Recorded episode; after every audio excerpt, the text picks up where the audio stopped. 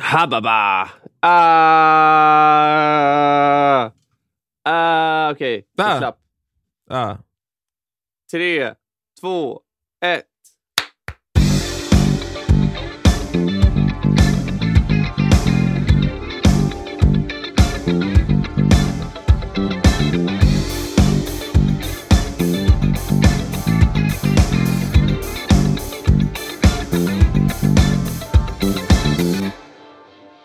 Hallå!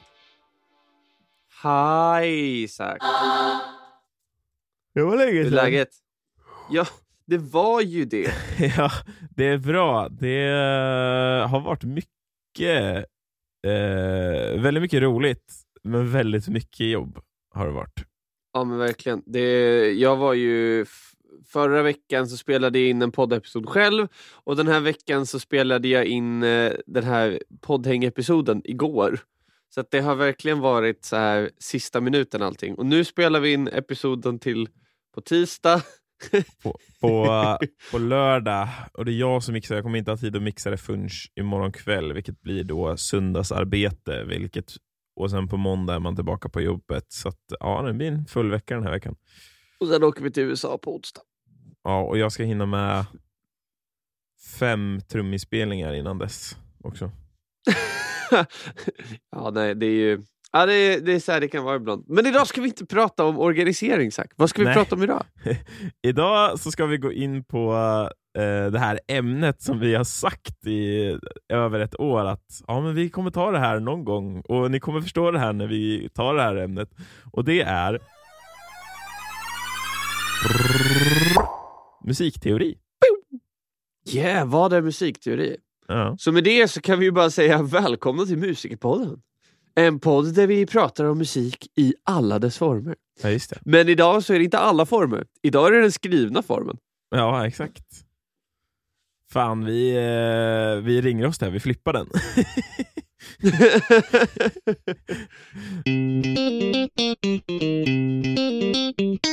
ja men alltså Zack, okej. Det finns musikteori och många jag känner och många jag inte känner tycker att musikteori är fett tråkigt. Ja. Så varför finns musikteori egentligen? Vad, vad är poängen med det här?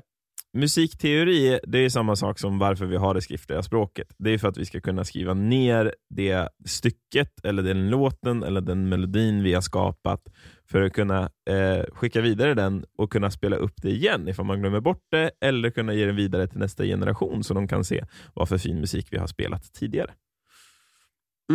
Ja, men det är ju verkligen en jättebra förklaring. Och där kan vi också nästan... Jag brukar tänka på det så här att eh, konst, det finns massa olika konstformer och musik är en av de brukar kallas för temporala konstformer. Det betyder egentligen att den finns ju i tiden. Alltså att musik händer ju när det händer och sen är det Mm. slut. Och det är ju Mm. det som gör det så jäkla svårt för att språk du kan ju läsa en text och du har så mellanslag mellan ord och sådär men det finns ju väldigt mycket olika rytm du kan ha när du pratar en text, samma Mm. text, som gör att det förändrar hela texten, vilket vi kan diskutera lite ett problem. Men i musik så går det ju inte att spela en låt och byta ut i vilken rytm du spelar allting. Och det är där musikteori blir så extremt viktigt för att det kan både fånga tonhöjd, tonlängd, rytm på samma gång. Mm. Det är ganska svårt att hitta på ett sånt system. Ja, och nu har vi kört det här systemet ganska länge. Nu vet inte jag exakt hur länge vi har kört just det här notsystemet som vi har idag, men det utvecklas ju fortfarande. Alltså Det är också någonting man måste tänka Ja. på. att Till exempel när jag läste trumnoter när jag var liten, det är inte samma sätt som vi gör trumnoter idag. Eh, så det är fortfarande ett, ett utvecklande språk, som, likadant som alla andra språk också utvecklas. Nej men precis, och det är ju verkligen... eh, Ja, vad ska jag säga? Jag vet att många där ute kanske tycker att noter är lite tråkigt. Men det finns väldigt mycket fantastiskt med dem. Delvis kan vi bara diskutera det faktum att det finns massa gratis låtar du kan lära dig om du lär dig noter. För att det ligger hur mycket noter som helst från alla tidigare generationer. Ja, exakt. Och sen dessutom eh, bara kunna förstå lingot när man är på scen. För att eh, det här är ju ord som vi slänger oss med när vi är och giggar med andra människor. Ja, där var du också inne på någonting. Att det händer ju att en kan få betaljobb där det är så ja ah, men du får noter. Ja, och även om du inte kan läsa noter så kommer vi, till exempel när vi kommer gå in på vad notvärden är, det är någonting som man använder dagligt i sitt musikspråk. Ehm, och samma sak våra, våra toner. Liksom. Nej men precis. Och då tänker jag att ska vi ta och hoppa vidare ner då i geggan? Ja, vi, vi, kanske ska, vi kanske ska börja någonstans. liksom.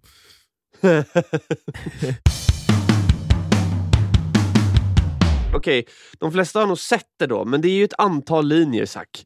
Hur Ja. många linjer är det? Det är fem stycken och de här linjerna de utgör vårt notsystem. Mm. Det, det, det är liksom systemet, de här linjerna, precis som vi har en linje i vår eh, eh, stavbok på svenskan, så har vi också då linjer som vi sätter ut våra noter på för att kunna se vad de betyder. Precis. Och där är det värt att säga att de här linjerna, det är både på linjerna och mellan linjerna Mm. som vi kan sätta noter. Och över och under. Så att linjerna kan en tänka er som hjälpvärden. De visar alltså vart varannan ton är. Mm. Precis. Så då har vi massor med linjer och vi kommer sätta massor med prickar och vi kommer försöka förklara vi, eh, vad de här prickarna eh, kommer betyda. Men, men innan vi gör det, Isak, så måste vi liksom bestämma en sak. Eh, och det är ju vad är det de här linjerna betyder? Ja, precis. Det är ju där, där är ju ännu en grej som gör att det blir så klurigt att förstå musikteori i början. Mm. De kan betyda olika saker. Hur vet vi liksom att de här linjerna är för kanske trummor eller just för gitarr eller, eller just för piano? Ja men precis. Det är ju så då att eh, vi, vi har varit inne på det i andra episoder när vi har pratat om olika instrument, tonhöjd, frekvenser och sådär. Att det är så här, vi vill ju fylla hela det här frekvensspannet. Och då räcker ju inte ett notsystem med då, kan vi tänka lite snabbt, att det blir cirka 10 till 12 toner du lätt kan se i ett notsystem. Det är ju en oktav. Eh, vi har ganska många oktaver. Vi har totalt åtta oktaver som är någorlunda spelbara, vilket är ganska många fler. Och då blir det väldigt många hjälplinjer. Så då har han ju istället valt att göra olika notsystem med hjälp av klavar för olika instrument. Mm. Så då har vi exempelvis den vanligaste, som man oftast sett, det är en G-klav. Och det är där vi har, ja, men som man oftast får lära sig då i skolan, hur, där är C och där är F och så vidare. Och sen har vi också F-klav, som är basklav, den kommer alltså under.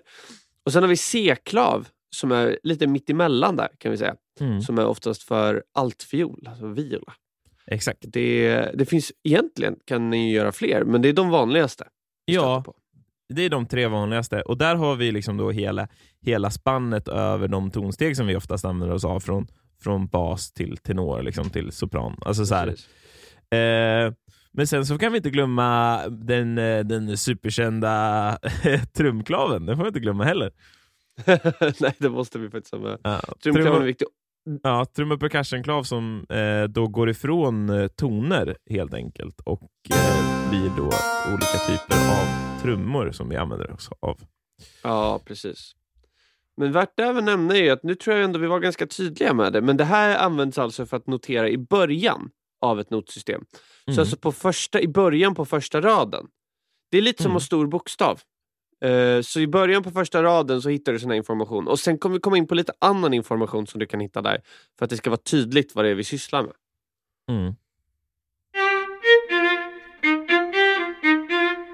Så vi har olika noter.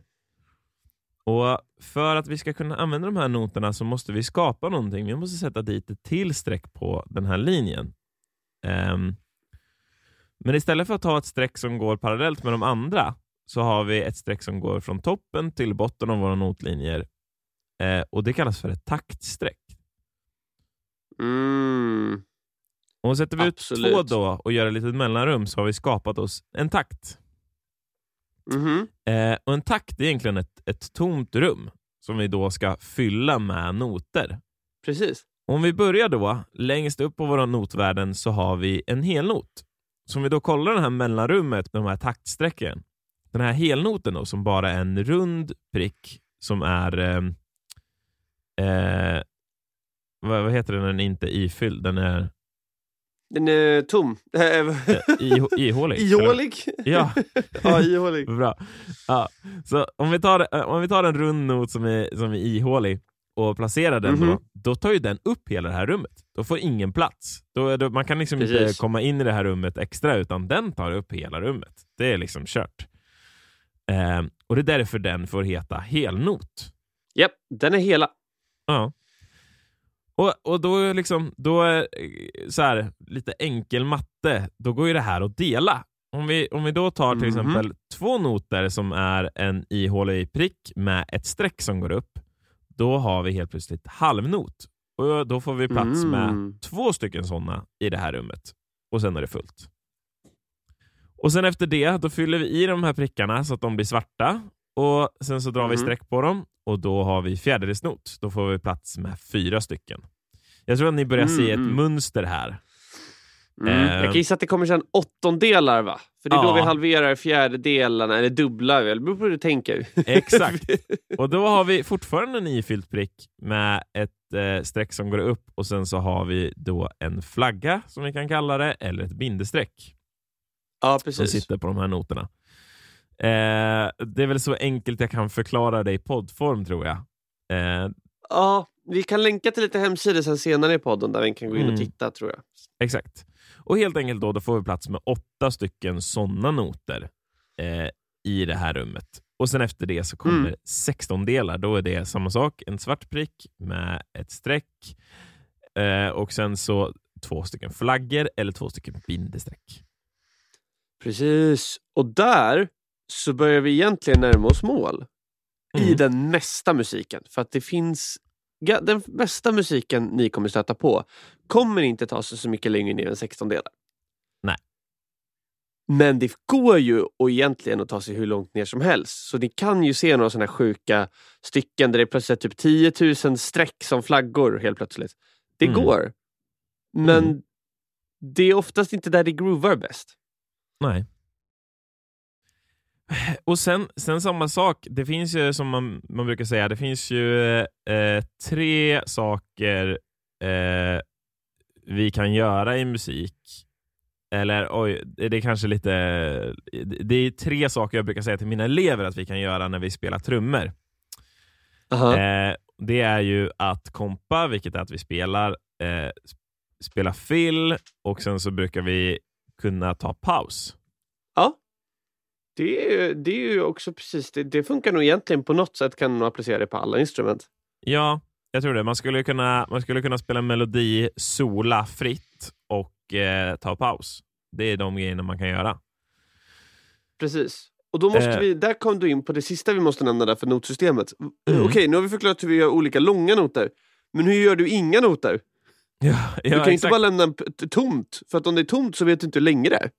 Nej, exakt. Det är som jag menar, det här rummet. Det som är liksom själva grejen med takter, det är ju att takterna måste alltid fyllas upp. Vi får aldrig lämna ett rum liksom, eh, för att gå vidare i låten. Eh, Nej.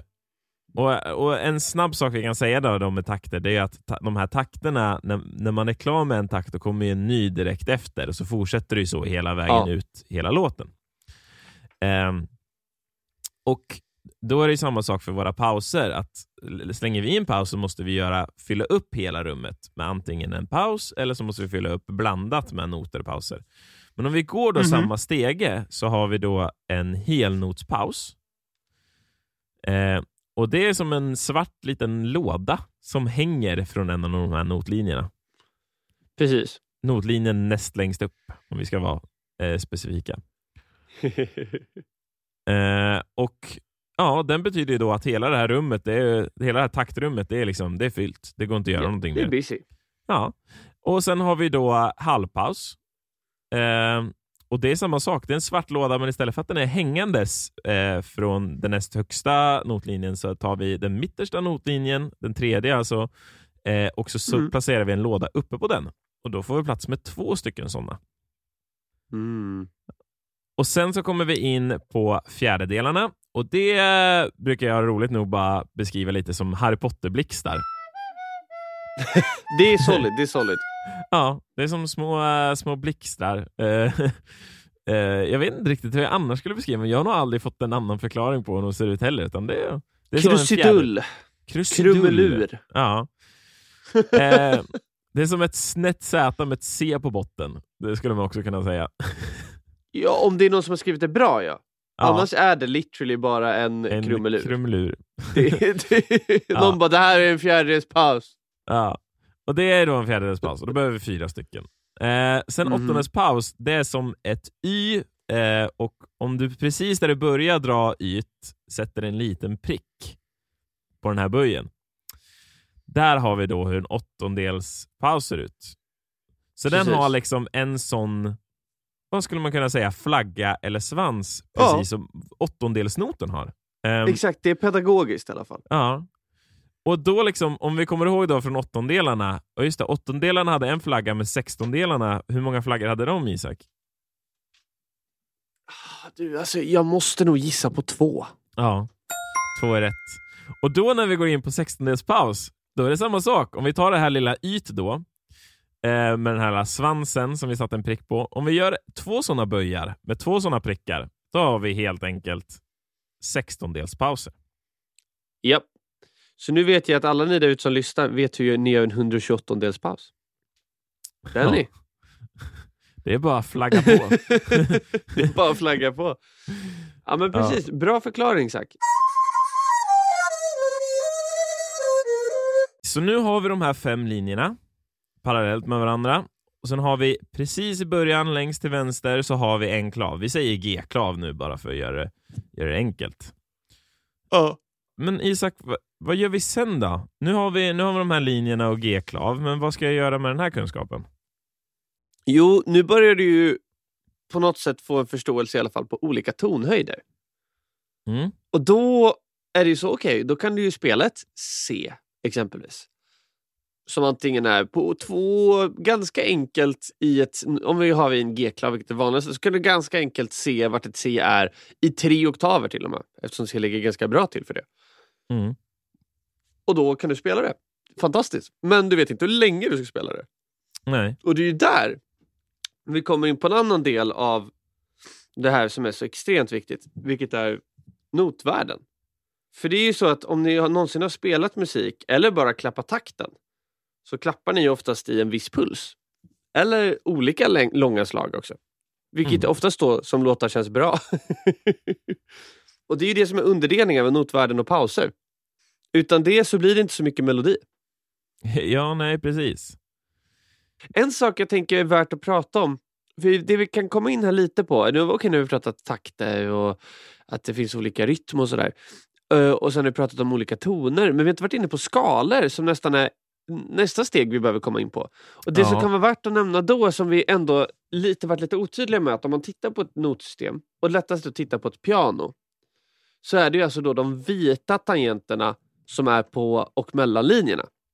Mm. För det går ju att tänka sig att egentligen hade den kunnat göra ett notsystem där det finns 12 olika toner och då hade den inte behövt ha det här systemet som vi har idag. Men idag utgår vi ju från skalor. Och Mm. om vi ska vara riktigt tydliga i dem då, i grunden så utgår du, om du inte gör något annat, så spelar du i C-dur eller A-moll och så vidare sen med alla kyrkotonarter-varianter av detta. Och det är alltså alla vita tangenterna.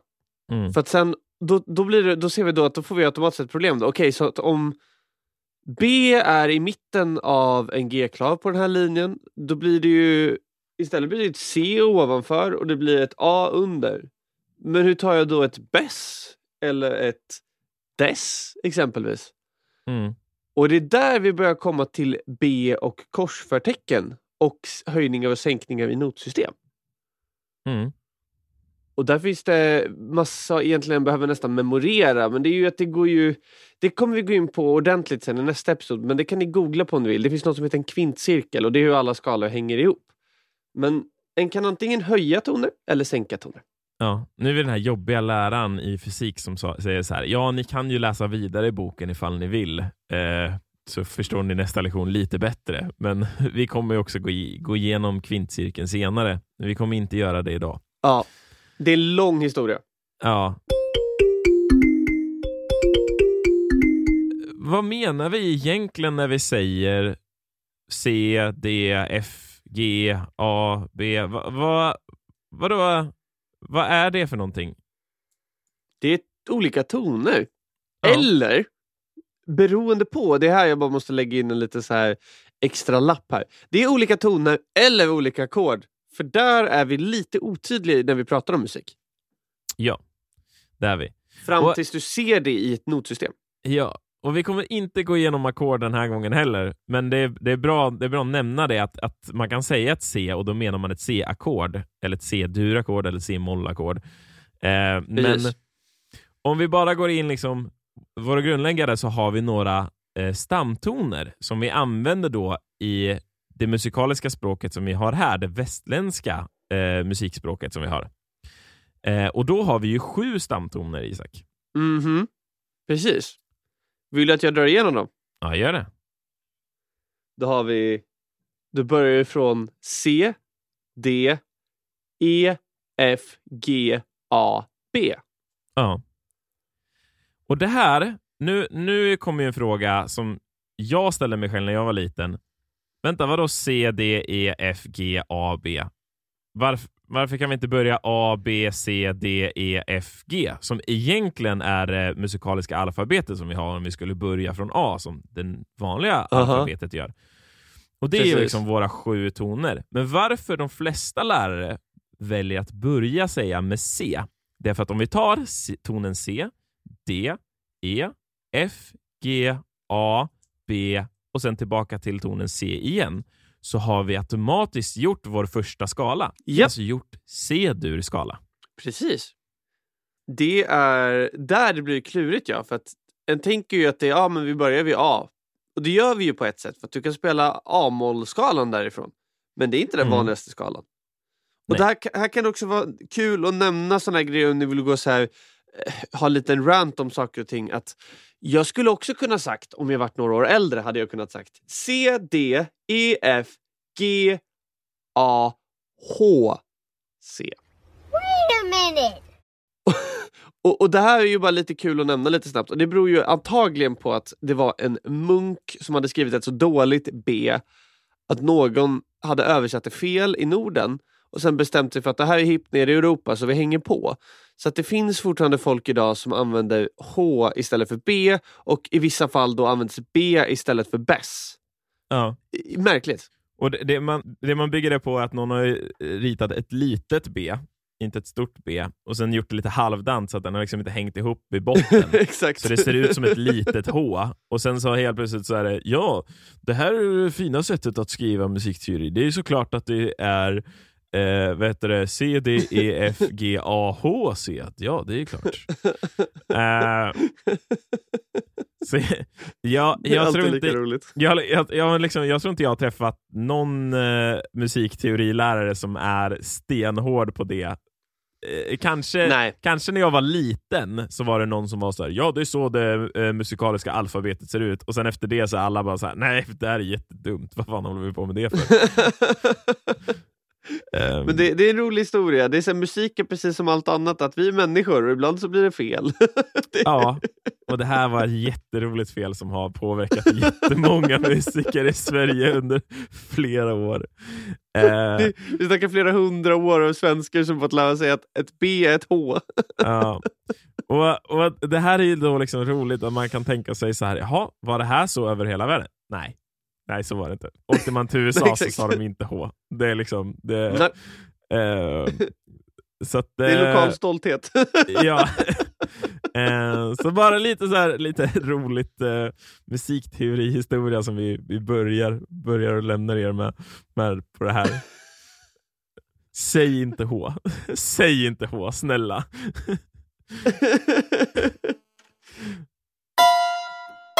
Okej, vi har sagt C och sådär. Och sen har jag sagt någonting annat som vissa här antagligen har höjt ögonbrynen till. Jag har sagt bess. Jag har sagt Ja. dess. Och det är där vi kommer in på det att om man tittar på ett piano, vilket är lättaste sättet att förstå musik till i de flesta fall, så har vi vita tangenter. Men vi har också svarta tangenter. Och det är de Mm. svarta tangenterna som jag oftast pratar om då. För att det handlar om att okej, men hur når vi de svarta tangenterna om vi har sju toner? Då måste vi på något sätt säga den här tonen fast ett steg upp eller den här tonen fast ett steg ner. Och det är då bess, när du lägger till ESS efter, så blir Mm. det alltså en sänkning. Och när du lägger till IS så blir det en höjning. Det är den enklaste förklaringen. Och det är då vi kommer till, och det är då vi kommer till alla andra toner och alla andra möjliga skalor också i ett notsystem. Ja. Och det är där jag var inne på där. Och då har vi alltså B-förtecken och korsförtecken. Korsförtecken ser ut som hashtags och B-förtecken ser ut som ett lite artsy B, litet B. Mm. Och då kan du höja och sänka toner. Vi kommer förklara in oss liksom på mer tonsteg och så eh, senare. Ja, Men jag tror att det här liksom är en bra början för de flesta. Ehm, ja, så liksom testa det här, gå till ett piano och liksom börja kika på toner. Börja kanske ta upp en not ifall ni har fått från er lärare. Eh, ifall ni går ett instrument, ifall ni inte gör det så går det att googla bara på så här, ja, men, vad är en takt, eh, vad är notlinjer och liksom börja försöka se det här och försöka ehm, bygga det här musikaliska språket som vi har. nej men precis. Det är ju det. Mu- Musikteori och sånt här är ju en del av det och en ganska, ganska vettig del att förstå för att det hjälper en att förstå allt det andra. Ja. Och, och liksom som vi sa, alltså, även om man inte är jätteintresserad av musikteori, alla, liksom, alla stamtoner, alla klavar, eh, alla takter eh, och liksom alla tonsteg eh, och notvärden är sånt som man kommer behöva kunna bara för att prata med sina medmusikanter på scen. Exakt. Eh, Isak, Isak Besset du tar i takt 4 eh, ligger inte i tonarten. Eh, du får ta ett B istället, är ju en sån Precis. mening som man kan ha med någon och då måste man förstå vart man är och vad, vad de här grejerna betyder. Precis. Därav musikteori vettigt. Vad säger du Zack om vi tar och avslutar idag? Vi kan ju delvis börja med att tänka innan vi går in på egen erfarenhet så kan vi ju prata om lite olika hemsidor som vi sen kan försöka Mm. länka också i, i beskrivningen på den här episoden. Jag har Ja. två stycken jag tänker på Mm. som jag har använt mig av när jag har pluggat och det är musictheory.net. Där kan Mm. en öva också på musikteori och på gehör. Och sen en till sån sida som är liknande är tonegym.co så där också kan öva både på hur noter funkar och hur det funkar i praktiken. Ja, jag har ju mer en sån här klassiker. Jag eh, hade ju musikteori.se var jag inne på när jag var yngre. Eh, det var min kompis Björn som visade mig den. Eh, jag, jag är osäker på om den är kvar. Jag försökte gå in på den, då var den under konstruktion stod det. Eh, men annars finns det musikteori.com som också är en ganska bra sida eh, för att börja lära sig grundläggande liksom, grejer. Ehm, och sen så är det, det var en till sida jag tänkte som jag har tappat ordet på, så skit i det. jag, jag rekommenderar de två. jag förstår. Bra tips. Det är det. Det finns massa tips där ute men det är, ibland är det vettigt med hemsidor. En kan lära sig saker på ett annat sätt. Ja. Det är, här, ibland är det svårt att lära sig i skolan. Ja. Och det är väl liksom därför vi hoppas att, eh, att det, här kan, det här avsnittet kanske hjälper dig eh, att vilja Precis. komma in lite mer i musikteori. Det är ju svårt att prata om eh, eh, synligt visuella grejer i poddform, men vi hoppas att det har, det har hjälpt lite grann. Ja, nej precis. Jag håller med. Men du Zack, ska vi hoppa in på egna erfarenheter? Ja. Vill du börja? Eh, ja, det kan jag göra. Eh, musikteori för Zack Liljeberg. Eh, jag eh, hade ganska mycket problem med musikteori när jag var yngre. Eh, jag tyckte inte det var kul, jag förstod mig inte på det och jag förstod inte varför jag skulle behöva kunna det. Eh, men har väl liksom som alla insett att gud vad det här var nödvändigt. Och eh, som tur så tog jag upp det då. Eh, lite kanske när jag gick i gymnasiet. Jag kanske inte var bästa eleven, men framförallt när jag liksom kom in på, eh, på college eh, så tog jag det väldigt, väldigt seriöst. Och eh, ja, det är väl en av de bättre grejerna jag gjort i mitt liv. Att börja förstå musikteori i alla dess former. Liksom. Eh, och framförallt en sån klassisk grej som man brukar höra, framförallt då för mig som är trummis, är varför skulle jag behöva lära mig musikteori när jag ännu inte ska läsa toner? Och det är ju för att i framtiden kanske vi spelar ett annat instrument än trummor också. Eh, men också för att det är ett samarbete att vara musiker. Det är inte du och ditt, alltså det är inte ditt lag och du sitter i ett hörn ifall du är trummis, utan det är konstant ett samarbete mellan alla i rummet. Eh, och också ha en musikalisk förståelse för, för alla andra och vad de gör. Samt att om, om man kanske vill spela trummor så kan man ju spela klassiskt slagverk och då behöver du kunna alla tonsteg. Framförallt om du ska få ett gig Ja. i en orkester och spela timpani och klockspel. Liksom. Eh, så det var liksom... eh, Jag, jag tror att jag växte upp med, med trummisar som hade den attityden och sen så insåg att nej men det här funkar inte. Man kan inte tänka att vi ska inte behöva lära oss det här. Det är väl klart att vi ska kunna det här också. Nej men precis. Nej det, det håller jag med dig om. Det är verkligen så att om vi är i en grupp då, de andra sitter och läser notsystemet och förklarar vad de ska göra när och sådär och så sitter du där och fattar ingenting. Då blir det ju svårt att vara en bra trummis liksom. Ja. Om du hänger med, bara okej, när de gör det där rittardandot då, ja precis, och sen landar vi på C där och då kan jag göra ett litet minifill. Det, liksom, Mm. det finns en funktion. Mm. Ja, men Isak, du då? Vad har du för erfarenhet? Ja, alltså jag är ju... Ni som har eh, lyssnat på någonting jag säger vet ju att jag älskar diagramstatistik, bakgrundshistorier till nördiga tv-spel. Eh, jag älskar saker som organiserar saker. Eh, jag har inte bra på musikteori, men jag tycker verkligen om många delar av musikteori.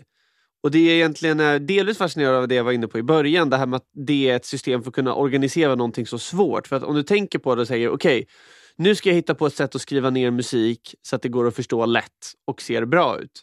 Det är jäkligt omöjligt att hitta på. Innan jag själv kunde nota hade jag liksom skrivit ner 1, 2, 2, 3, 2 och då lyckades jag inte få in rytm.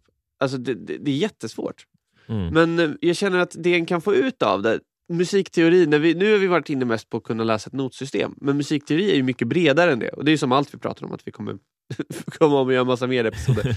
eh, Ja. Men jag känner musikteori, det finns ju, jag känner ju väldigt många musiker som spelar bara på gehör. Och så här, ja, jag kan spela jättefräcka gitarrsolon och sådär, men de förstår inte riktigt vad de gör.